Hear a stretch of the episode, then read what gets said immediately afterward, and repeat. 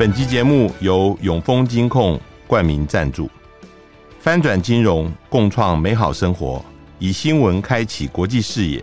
永丰金控与您一同掌握全球脉动。大家好，欢迎收听联合开炮，我是郭崇仁。我们今天郭崇仁会客室的来宾是陈凤馨小姐。凤馨是著名的节目主持人，更是非常资深的记者。尤其他在政治跟财经上面非常的专业。之前我们在 UDN TV 的全球瞭望节目的时候，也是经常的来宾。凤欣你好，Hello，崇仁好，大家好。呃，首先想问的啊，也是大家好奇的，就是说原来你是联合报的记者，对，为什么会开始主持广播节目？尤其是你现在更是一些呃电视谈话性节目上面的名嘴啊。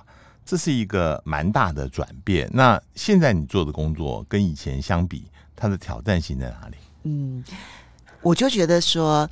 这个转变是我人生在规划人生的时候唯一没有规划到的。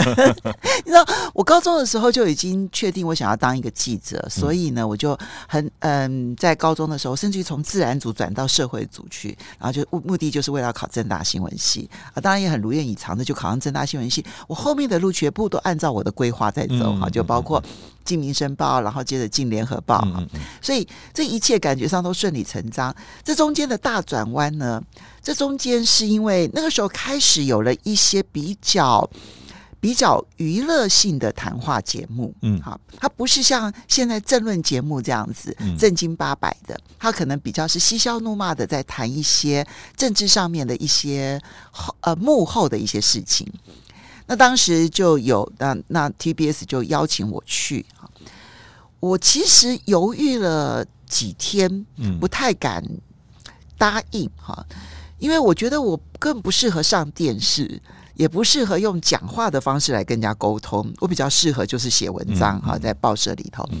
而且你知道，我们那时候报社对电视记者有一点点排斥。对对，那个时候报社甚至有政策，就是希望大家不要去上电视节目。我刚开始上的时候，报社还没这个政策，我应该是第一个上的人。然后我上了之后呢，坦白说，那时候的长官都还蛮鼓励的哦。嗯，嗯，那时候长官还都说：“哎，我最近看到你啊，你讲的不错啊，哈。”那我就觉得说：“哎，长官没有排斥，哎，反而是鼓励，哎。”然后慢慢好像很多人也就认识我，我就觉得说很有趣，我就一直把它当成一件有趣的事情在做。他并因为他并不时常出现嘛，就是他一个礼拜才一集，那我大概一两个礼拜去一次。好，所以它并不是一个非常常见的一件事情，而且我是利用我自己的休假时间去，嗯、也没有影响到这个采访。嗯、相反的，其实因为我在电视上出现了之后，我觉得我的采访对象对我又多了很多希望能够跟我沟通的地方。好，这是这是一开始其实都只是有趣而已。后来我因为自己人生生涯规划啊，就我觉得我想要嗯离开联合报，离开了之后。然后消息传出去了之后，哎，广播电台就来找我了。我也很意外，他们主要是因为就看到我在电视上说话，然后觉得说我还讲话蛮有条有理的，而且知道我以前跑财经，他们就希望说我能不能来主持一个财经节目。我觉得有趣，我就也答应了，因为我。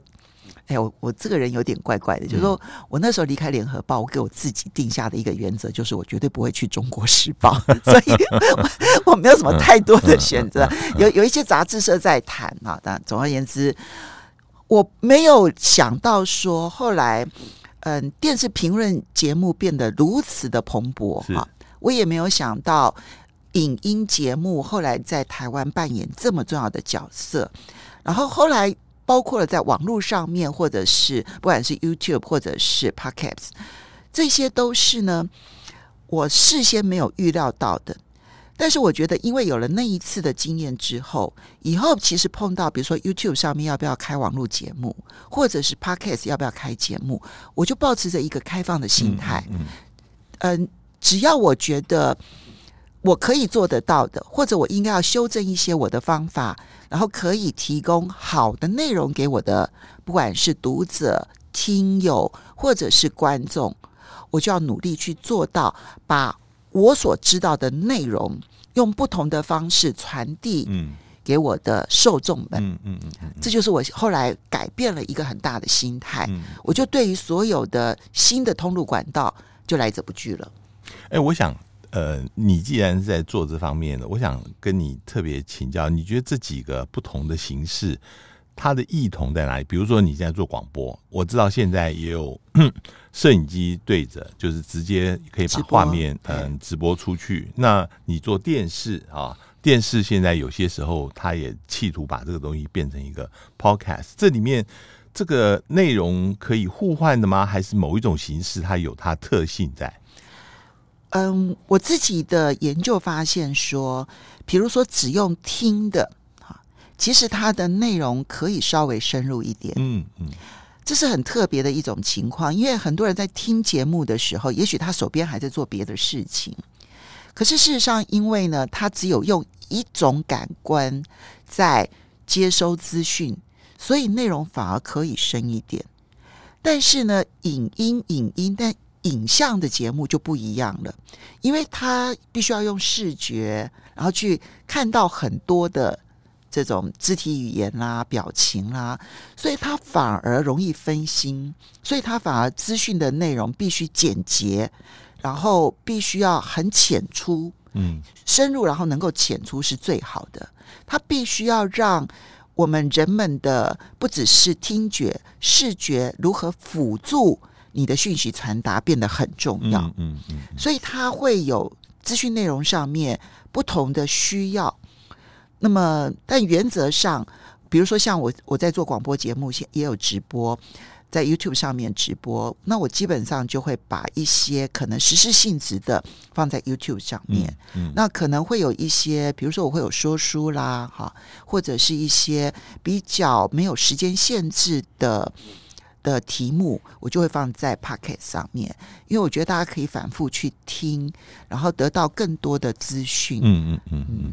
我想，嗯，很多人认识凤馨，嗯，主要都是因为早上的广播节目。广播节目，你的重点放在财经啊，嗯，我想去年，嗯，到今年，其实最大的事情倒还不是疫情，疫情已经都过去了。主要，呃，大家最注意的就是联准会的升息啊。呃，我们知道，这个从去年开始以来，没有人想到它会升的这么快，而且升的幅度这么大。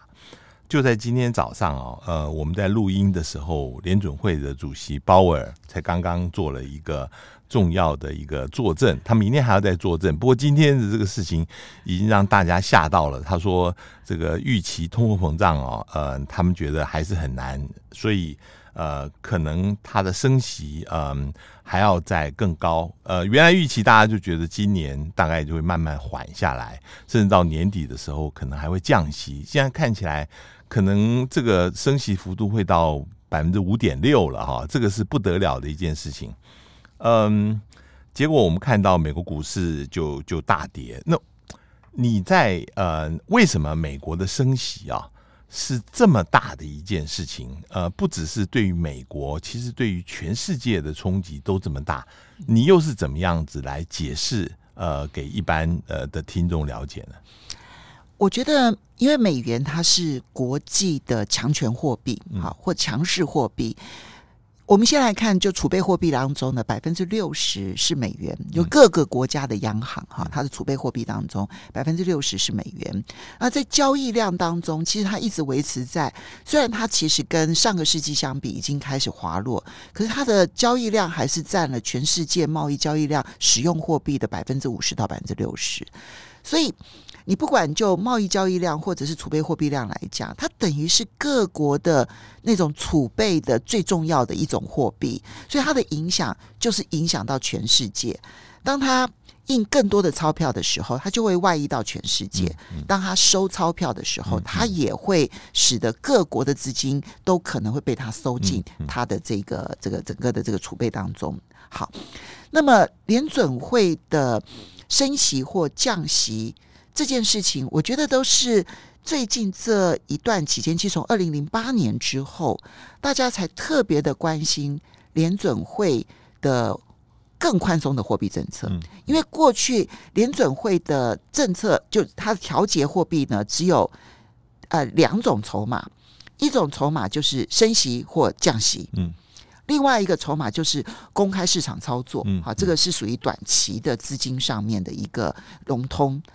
可是现在它就多了一个 QE 或 QT，嗯，QE 就量化宽松，嗯，然后 QT 就是量化紧缩，嗯，好，这三个工具呢，彼此之间让嗯公开市场操作它比较是短期的，那我们重心点就是放在升息或降息，然后 QE 或 QT。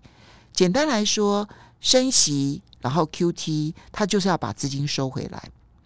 然后呢，降息或者 QE，它就是要释放资金出去。嗯，全世界的金融市场，不管是股市、债市，或者是呃贵金属市场，或者很多的原物料市场，也有一些这样的影响层面在。那么，或者是像这个虚拟货币，原则上，只要美金多了，美元多了，它就是代表着要涌向这些市场的钱多了。这就是供给多了，嗯嗯，可是你这边的股票数量是固定的啊，债券数量是固定的啊，然后虚拟货币的数量也是固定的啊，所以当你的钱多的时候，这些自然水涨船高，就自然会上涨。但是当钱少了之后，当它 QT，当它要升息的时候，自然而然的这边可能供应的钱会变少，对这些市场就会有影响。这是第一层次的影响。第二层次是，就纯粹就股市而言，每一个人投资就希望赚钱，但是我赚钱是会有机会成本的。我今天如果把钱拿来投资股票，我就是牺牲了我去存款。那所以，如果今天存款是一趴的利率，我可能这边有三趴的获利，我就过去了。嗯嗯。可是这边的存款如果升息到了五趴。那对不起，你这边必须要有七趴的获利，我才会愿意过去。嗯嗯、所以升息它对于股市，它就会有很直接的这一种我们称之为估值的冲击。可是第三个层次呢，是升息之后，每一家企业它都不会是零负债在经营的，嗯，他们多多少少都会借一些钱，负债率看每一个国家、每一个公司的政策不同。但是如果我升息了，那我负债。贷款的利息是不是就增加了？所以我的公司的营运成本也会增加。所以这三层的影响，为什么升息、降息、收钱或放钱影响这么大？因为这三层的影响对于股市，它就会一个阶段、一个阶段、一个阶段的产生影响。我想凤馨讲的非常清楚啊。那这个我们很可以想象，就是联准会就是一个国家的中中央银行，这个影响到这个国内的。不管是企业，不管是一般人，但是我比较想要问的还有一个从国际的角度，因为联准会开始升息以后，我们看到各国央行纷纷被逼着也得要升息。像我们的呃中央银行如果开始升息，这个对你的呃房子贷款拿成都有影响嘛？对。还有一个很大的影响就是联准会开始升息以后，美元也变得非常强势，各国的汇货币相对来讲。都贬值了，这个你对美元贬值，这个意味着就是说，你将来进口东西都是以美元计价的时候，从石油到粮食，每个东西都在飞涨，这个就是输输入性通膨啊。这个其实美国已经变成全世界的中央银行了，这个对于我们的冲击跟影响，是不是也是同样非常大？嗯，美国升息这件事情啊。那么它的升息的原因不同，它造成的冲击就不同。这一次升息的原因是因为通膨，嗯，是因为物价上涨。好，那那物价其实早在二零二一年底的时候，我那时候就说这个通膨是挡不住的哈。那有一些基本的那个环境面是可以判断的出来的。好，但是联准会其实有误判了，所以到去年三月才开始升息。好，但因为它的升息是因为通膨，它一升息了之后呢，为什么各国非要跟进不可？其实就是因为它升息了，所以呢，你拿这个任何的资金去存美元的，不管你是买它的公债也好，或者是你要存它的这个存款也好，是不是拿到的利息也增加了？钱就会流向美国，所以美元就升升值了。升息之后就促成了美元的升值，而美元升值对于其他国家就产生了极大的影响，因为美元升值了，我贬值了。所以呢，我用美元去买任何的东西进来，我都变贵了。过去我用一我用一百块美元，啊去买东西，其实换算成台币，假设是一比二十八的时候，我是不是只要两千八百块我就可以买了？嗯嗯、可当它升到三十五的时候，我就要用三千五去买它。其实那个东西没有什么变动，可是我从两千八就变成三千五了。所以升值贬值的影响，对一个国家的进口物价影响是非常大的。那我刚刚讲了。这次美国升息本来就因为通膨，所以通膨是全世界都有面对的一个困境。而你美国升息了之后，美元升值，其他货币贬值，就使得各国所面对的物价上涨的压力变得更大了。嗯嗯。当然，这也要看每一个国家的经济状况有点不同。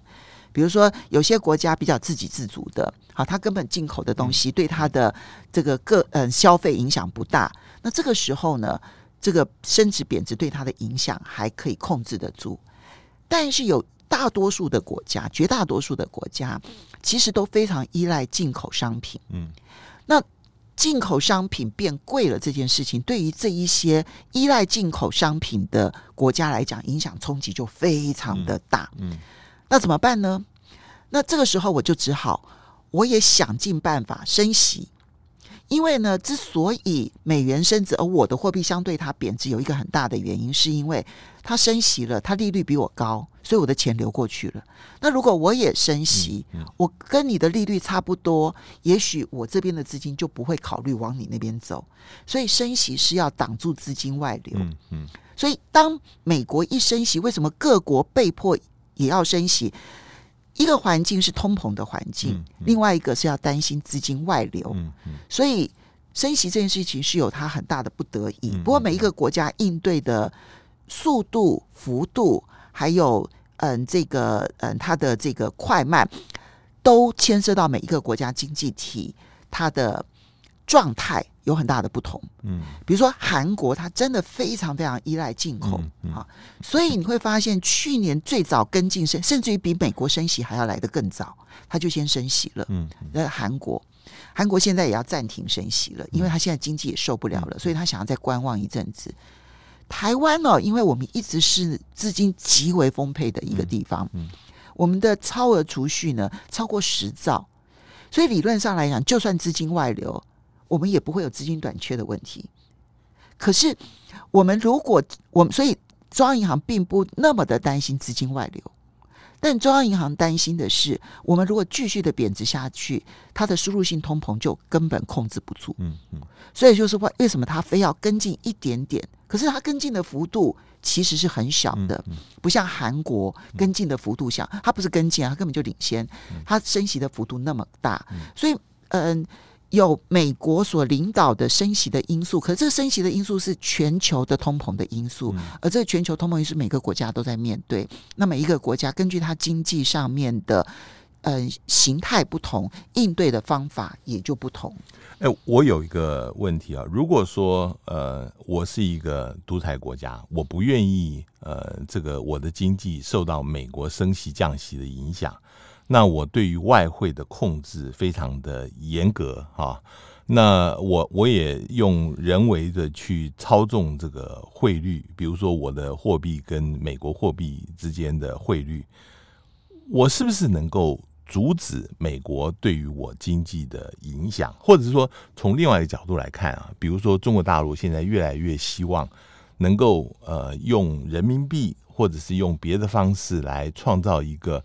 呃，国际交易的一个货币，那嗯，他现在跟呃别的地方买油，比如说，他也希望尽量用人民币来计算，跟沙乌地阿拉伯、跟呃俄罗斯等等，这个有可能呃摆脱就是美元作为国际计价的一个一个标准，从而就摆脱了我对于美国相当程度的必须要被他牵着走的样子嘛。我先回答最后一个问题啊，其实现在，如你要看时间有多长，今年之内就想摆脱那是不可能的，能对。但如果时间拉长是十年的话，那答案一定是 yes，当然是有可能的。而且现在我看到的是越来越多的嗯经济学家做这样子的预言了。哈，那我们先讲说所谓的就是。一定要独裁吗？有的时候也不一定。哈。我举一个例子，没有没有，我我我说的，比如说像呃，我我们知道之前亚洲金融危机，对，像马来西亚，对对对，他们以前就是有严格的外汇控制，但是后来又被逼的必须得打开这个这个，对、呃、对对，嗯，那一段期间其实他们是他们是打开的嘛，哈、嗯，本来打开，后来产生了亚洲金融风暴之后，那个时候马来西亚就选择采取外汇管制，结果那那时候大家都说，那你这样子会更惨。我先说为什么大家认为它会更惨，因为你要采取外汇管制这件事情，当然就造成了很多的黑市，因为资金想要外流的压力还是非常非常的大。那你要能够做到外汇管制，其实你要有足够的底气，我总要有足够的钱，可以让这里面就是说，嗯，因为我我就等于。我一旦外汇管制，外来就不会愿意来投资了。对对对。那这时候我就必须要自己有足够的外汇存底啦，我要有足够的资金啦，我能够在内部继续的创造经济成长，我不用在乎外面的资金的进来。所以它里面有很复杂的进出口贸易，还有资金管控以及资本投资流入流出的一些问题。在你完全没有开放的情况下，像北韩，它就完全不受影响哈。嗯嗯嗯嗯。但你一旦开放了，再想要收，嗯嗯嗯、其实它的难度就变得很高，所以大家认为你马来西亚做不到，嗯，但没有想到马来西亚做到，嗯嗯，然后事后几乎所有的经济学家都认为马来西亚那个时候做的是对的，就是他那个时候开始采取外汇管制，其实反而是对的，因为它是一个小型经济体，资金的快速流进、快速流出，其实导致它的波动幅度太大，那一个经济体会被你给搞完的，给给给给弄死的。那我就回头来看，其实你知道台湾呢、哦？在外汇管制上面是很保很保守的一个地方。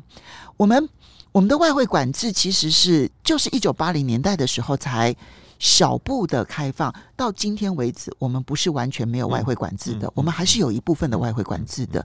对于外资的流进流出，它其实还是有一些管控的。你说的管控是不是？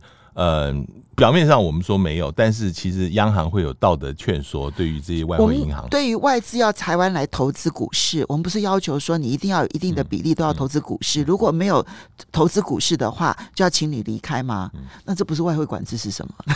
对不对？然后或者说我们要把资金汇出去，其实我们每一年都是有限额的，只是我们一般人不可能达到那一个限额。所以我我讲的这一些，就是我们一般人不会碰触到这个外汇管制，可是真的就金融操作面的角度来讲，它还没有百分之百开放，就跟中国大陆也是一样。中国大陆的 QF 啊这些规定，它也是没有百分之百的开放。好，所以嗯、呃，对于任何一个发展中的国家而言呢、哦，你要说外汇立刻的全部的通盘开放，现在的显学认为速度不能太快。好，因为无论如何，你要知道布列登森林协议被。被打破其实是一九七二年的事情，就是美元不再盯紧黄金，那是一九七二年。其实就人类历史上面来讲，到现在也不过就只有五十几年的时间，其实非常的短暂。所以你要，我们不应该把这四五十年的的美国经验视为人类的普世价值。所以我觉得管制。是，当然这这里面管制的多，你的经济发展就会受到限制；但是你管制的少，你就会可能承受大量的波动。好，这是选择的问题。那但是现在中国大陆走了一条很特别的路，我们过去在金融市场当中没有人看过。第一个，当然他希望人民币国际化，可是他必须要在有有秩有有序的人民币国际化。所以这个就是外面常常批评，就是你如果要人民币国际化，你如果没有自由汇兑的话，哦，是是做不到的。我也觉得，嗯，嗯，所以那是绝对是它的最后一步。可是它的有序可能就包括了我如何开放资本进来，从比如说你的证券公司。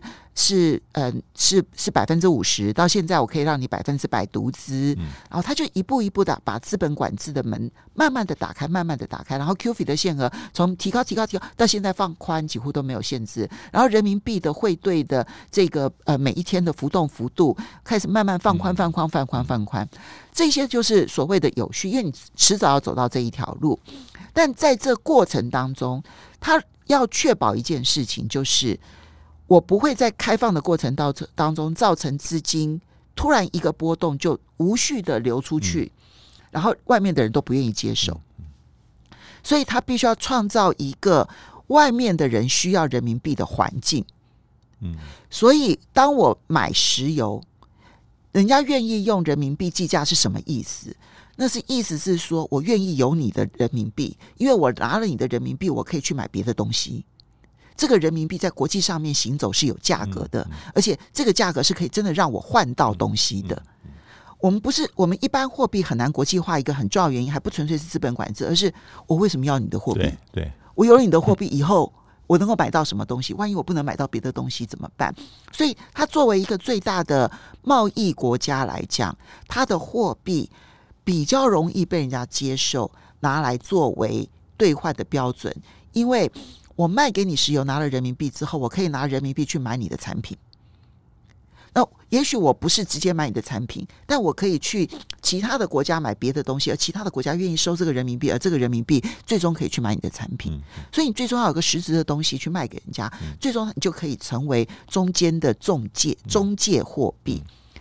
这个对于人民币来说，或对于中国大陆来讲，是一个很重要的一件事情。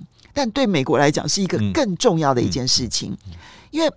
美国的强权当中呢，除了我们刚刚讲的自由民主之外，它很重要的其实美元的价值，美元霸权比美军霸权还要更加的有价值。所以，我觉得现在中美之间的的竞争也好，斗争也好，最严峻的一块其实就在货币霸权的竞争。中国大陆。我觉得人民币当然不太可能取代美元，在我们可预见的未来，但是它会跟它一定程度的分庭抗礼。光这个改变，对于美国来讲就影响重大，对中国大陆影响也重大。那我觉得中国大陆现在，嗯、呃，就从阿拉伯世界开始建立那个人民币的人民币的这个结算机制，这这个影响是很大的。嗯我们为什么谈中国大陆？当然，它是现在第二大的经济体啊。那这个礼拜大家非常注意的就是，呃，李克强在报告里面特别提到，呃，他们估计今年的经济成长率是大概百分之五左右。嗯，这个是在整个大陆疫情已经现在平复了，按理来讲应该有一个很大的一个反弹的时候。你觉得这个是低估吗？还是说？大家有很多人讲说，这个因为大陆现在的经济，现在外资进来的也越来越少，可能是会不会是高估了大陆经济可能没有这么好？你怎么看这事情？我觉得高估低估啊这件事情呢，我就拿国际金融机构对它的预测来做对比就好。其实。嗯、呃，在过去这呃，如果是这这个这个百分之五，如果是放在去年十一月，大家都会说高估。嗯嗯嗯。放在去今年的一月，大家会说嗯很正常。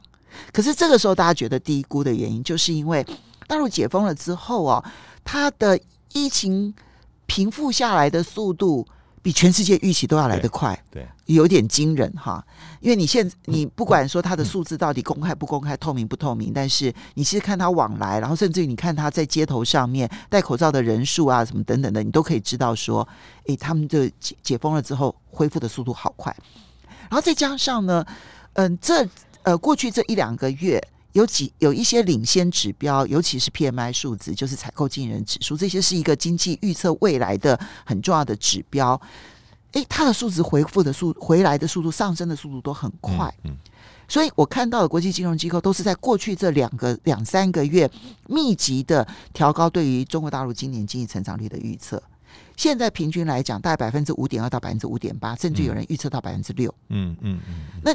当大家都高于百分之五，平均来说大概百分之五点五以上，那你自己预测自己百分之五，当然就是低估了。嗯嗯，所以高估低估，这是要看国际大家的共识，然后你是高估还是低估。所以你看，不管是华尔街日报啊、CNBC 啦，或者是伦敦金融时报啦，然后或者是甚至于包括 BBC 啊，都认为说你为什么那么低估自己？哈。那呃，我觉得他的保守当然凸显出来说，第一个他们希望还是要稳健哈。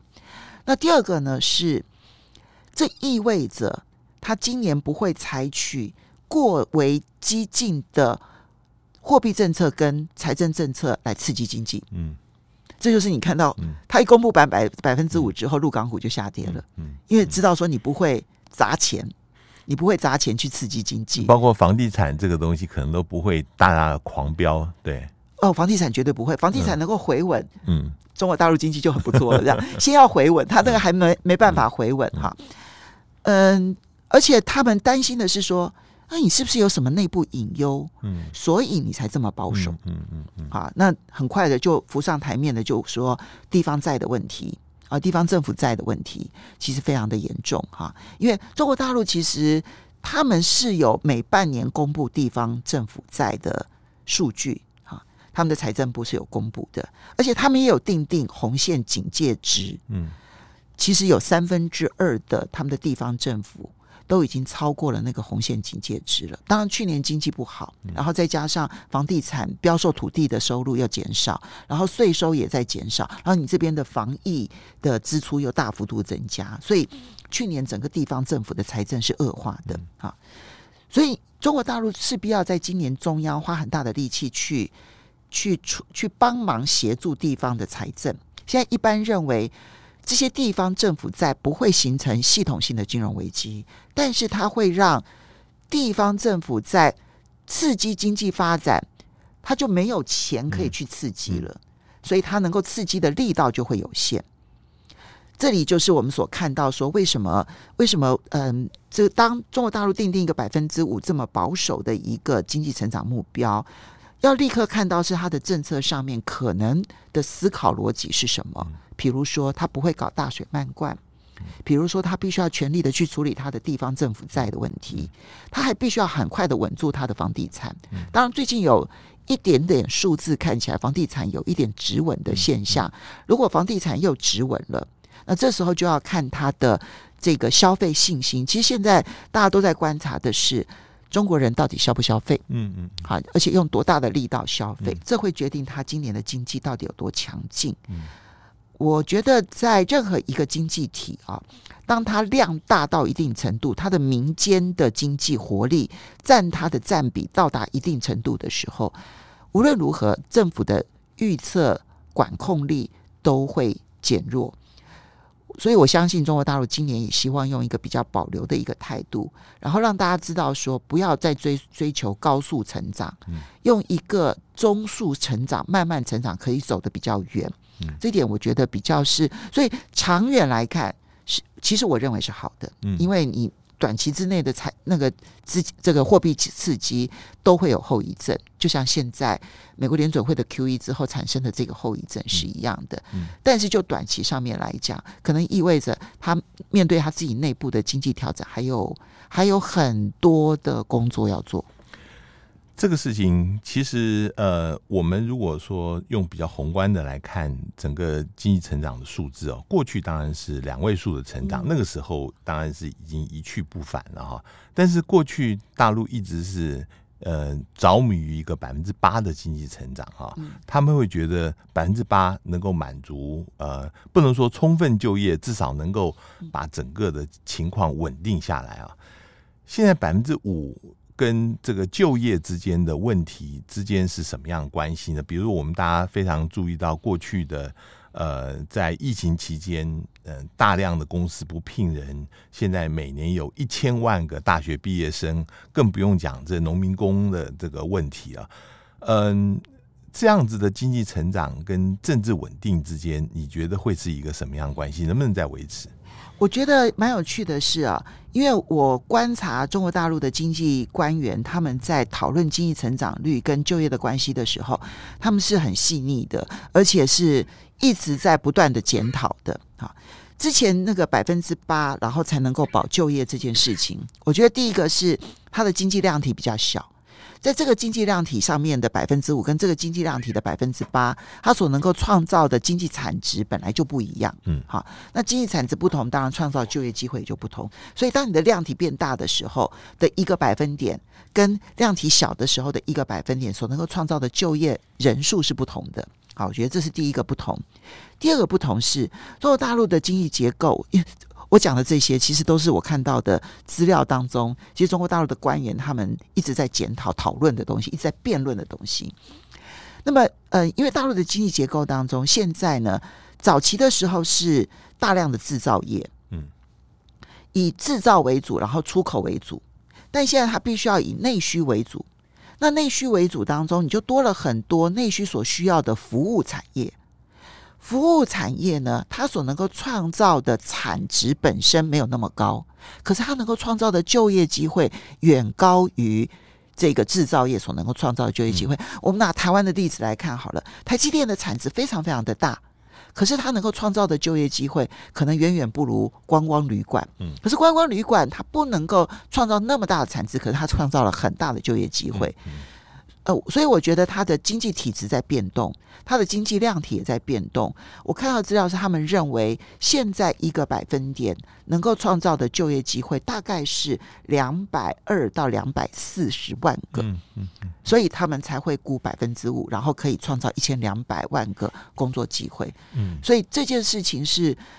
有意思啊，因为我们其实，在看待经济数据的时候，有的时候就很单一面向。嗯嗯嗯。可是事实上，呃，你会发现到说，要用各种不同的面向去检视一个经济数据，是一件很有趣的事情。嗯嗯嗯嗯嗯。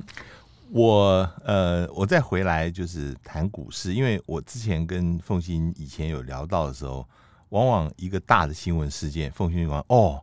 这样子说就说明了这个昨天怎么样怎么样股市的变化，就是就是这让我觉得非常的神奇，而且股市是其实蛮神秘的。那我也听到有一些故事，比如说呃呃九一一之后，那中情局就设立期货公司，他们希望从股市的变化里面能够发现是不是有大的事件会发生了。我能不能问你，就是为什么会有这样子的连接？是？是有 inside trading 呢？有人知道一些讯息我们不知道的呢？还是有一些大数据在这里面集中的分析可以知道？呃，是有些事情在发生的，是怎么样的？当然，可能大家都会觉得后面应该都会有影子政府的 幕后政府的。我也不敢说完全没有，但我真的觉得我在就是嗯主持财经节目这么长的时间哦，我有一个。感受是很深刻，就从人可能会觉得说，我在任何一个事件，好像立刻延伸到股市里头的反应，好像速度很快，对不对？我要告诉你，我的速度还是慢。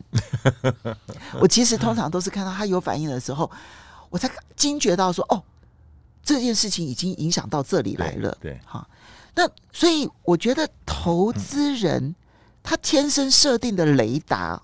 可能有一些人天生设定的雷达跟我们真的不一样。其实找个三分钟就有很大的就有很大的影响，而且当他投资下去之后，然后市场就会去找原因。嗯，而这个原因是很容易从经济逻辑当中是很容易找得出来的。而这个原因一找出来了之后，市场就立刻一窝蜂的跟进。现在股市是最 FOMO 的一个市场，就错失恐惧。好，就是最 FOMO 的一个市场，就你只要看到市场微幅的波动，你就会立刻去给他一个逻辑，给他一个原因。那这个逻辑原因一旦被市场大多数人接受之后，他就立刻风起云涌，就变成了很大的一个过程。嗯，所以我也还在训练呢，就训练那个因果的连结关系或者相关性，因果性跟相关性。你越是能够很快的判断出来，就越容易成为市场上的赢家。嗯嗯嗯嗯嗯，真的很不容易耶！我都很佩服那一些老手的投资人，他们可以在这么短的时间之内，就立刻找到在这件事情上面的获利获利者是谁。嗯。这个我听说，那个以前财讯的老板孙孙老板啊，他家像下面地下室所有的 monitor，这个所有的讯息他都在那完备，他可以完全呃掌握所有发生的事情，比人家都要快一步。当然，嗯、呃，掌握讯息是是一回事，可是我觉得自己的基础逻辑判断能力很重要，然后你要有一个基础的世界观，如果没有基础的世界观。你就算掌握了讯息，你也不知道他如何动摇这个世界的。没错，嗯，你的节目里面其实还有一个很重要的项目，就是科技啊。这个科技的发展，其实对于整个经济的推动，甚至包括呃一般的呃，我们看到政治甚至军事的影响都是非常大的哈。那我之前并不这么深切的感受到科技的呃变化。直到这个呃 Chat GPT 人工智慧啊，我才第一次就是有让我有毛骨悚然的这个感觉啊，就是呃你自己怎么看呃最近科技的发展，尤其是人工智慧这一这一个阶段的发展？嗯，人工智慧跟比人更有智慧这件事情，它的奇异点什么时候出现？现在科技界的预判不一致，有人认为是二零三五年，有人认为是二零四五年。哈，我记得我很早的时候，大概在十五年前吧，然后这个我就看了 Google 的嗯工程总监吧，Kurzweil 哈，他写的一本书谈人工智慧的未来。那是很早很早期哦，那时候人工智慧大家都还视为，就是说这是一个骗钱的一种投资项目的时候，他那个时候他是一个连续成功创业者，他自己是一个连续成功创业者，而且都是跟人工智慧的进展有关的啊。但是呢，他愿意就是把他所有的公司都卖掉，然后就去 Google 这样子去当一个工程总监，然后他在戏谷其实是一个很有名的呃人工智慧的乐观派呢。我我觉得我很我从他的书里头，或者我后来去看到的书里头，我就发现了，因为现在研究人工智慧的路径跟过去是不一样了。所谓的呃机器学习，所谓的生成学习，所谓的生成式人工智慧，它背后都是因为我们对于我们的脑神经运作越来越熟悉，越来越了解，我们就可以给机器。更好的学习环境，嗯，而因为机器学习是无边无尽，而且没有限制，速度又很快，所以我们就会觉得它好厉害。嗯，其实它就是一个运转的速度、耐力，然后这个嗯各方面比我们更、更、更、更、更快、更多的一个脑袋而已。嗯，好，那因为我是这样子去理解人工智慧的。所以我本来就看好人工智慧的未来，只是呢，人那因为看好人工智慧的未来，接着就是我要怎么去适应人工智慧的时代。我的想法就这样子，因为我已经不能改变它了，我不能够阻止它，我也不应该抗拒它，所以我就要去迎接它。那迎接它最好的方法就是，任何人工我不可能，我不是人工智慧的研究者。但我就应该要让人工智慧成为我的助手，嗯，啊，或者你从人工智慧当中找到投资对象，嗯，好，对，都可以。就总而言之，你必须要，既然看到了这个科技发展是不可逆的，回过头来，我就要让它变成我的朋友。所以，嗯，如何用 ChatGPT 这件事情，我觉得本身就非常的重要。对，我的好朋友，他也在 Pocket 上面就专门做了一集，如何使用 ChatGPT 成为你很好的助理。好，我我举例来说，我们现在用 ChatGPT，大部分的人做的事情就是搜寻工作。其实我认为这是错的，因为就搜寻这件事情上面，它分辨真伪的能力其实没有那么的强，而且它。嗯，update 的时间也没有那么快，因为它直接给你答案，不像我们做搜寻引擎的时候，我们可以自己去分辨真伪，然后寻找我们最需要的资料。那这件事情就有它的风险性，但是它的创作能力很强的。所以，比如说，我今天我要给小孩讲个床边故事，我就丢给他一个人物，然后请他写一个什么样子的童话故事。我跟你讲，他五分钟、两分钟之内就写好了，而且非常的棒，你就可以源源不断的床边故事讲给小孩听。这只是其中的一个例子。那又或者是说我今天要做行销，那我需要有呃 slogan，那我可以把我要行销的内容给 ChatGPT，请他给我三句 slogan。那如果这里面我还不是很满意，我可以再把什么因素加进去，请他调整这个 slogan。你看文案很容易就出来了，嗯嗯嗯，所以就是说你要他协助你，他不是成为你的创作创作者，而是他协助你创作。我觉得这件事情在很多领域上面可能都会扮演很重要的角色。嗯，我最后想想问凤欣，就是你在做广播，在电视上面这么多年，你怎么样跟你的听众还有你的观众，嗯？有这个互动连接，或者说他们给你怎么样的回馈？因为我们现在呃广播的时候就直接有聊天室嘛，哈，所以我也会在聊天室跟大家打招呼啊，或者是偶尔聊聊天。嗯，我在疫情之前呢，我也办过听友会。哦，是啊，对，对我我觉得。你是小型的还是大型的？小很小型，很小型，嗯、有有线人数，嗯、就是好像三十个人还是四十个人这样子。反正我自己觉得回馈收获很大。我以前很害怕，我不太敢做这种事情。嗯嗯嗯、很多事情都是这样，你跨出去了之后，你就会发现其实还蛮美好的。我没有去电视台之前，我觉得好可怕；然后我没有做广播节目之前，我觉得好可怕；我没有开我没有这个开聊天室的时候，我觉得很可怕。然后我没有开听友会的时候，我觉得很可怕。但是每一件事情都是做了之后，就发现好美好。好，呃，那当然是因为听友一直要求，我就觉得啊，这个好像是盛情难却，所以我就开了小型的听友会，每个人要就是付自己的茶点费嘛，好，大家一起欢聚。后来也成立了一个群组，大家在上面交换讯息。当然都是我非常非常就就对对我来讲是非常支持我的人。那我有些讯息也去告诉他们啊，他们的资讯丰富到让我收获很大。嗯嗯嗯。所以，然后我认识了各行各业听我节目的人。嗯嗯嗯。我都觉得啊，人生每一天都在这一些尝试当中变得很美好。我自己 自己觉得人生好意外，但是但是很美好的，对。非常谢谢凤欣今天来我们这边，呃，跟我们谈他的的经验，还有他对很多事情的看法。谢谢，谢谢，谢谢崇仁，谢谢大家，也谢谢各位听众收听，我们下次见。网搜寻 VIP 大 U 点 .com，到联合报数位版看更多精彩的报道。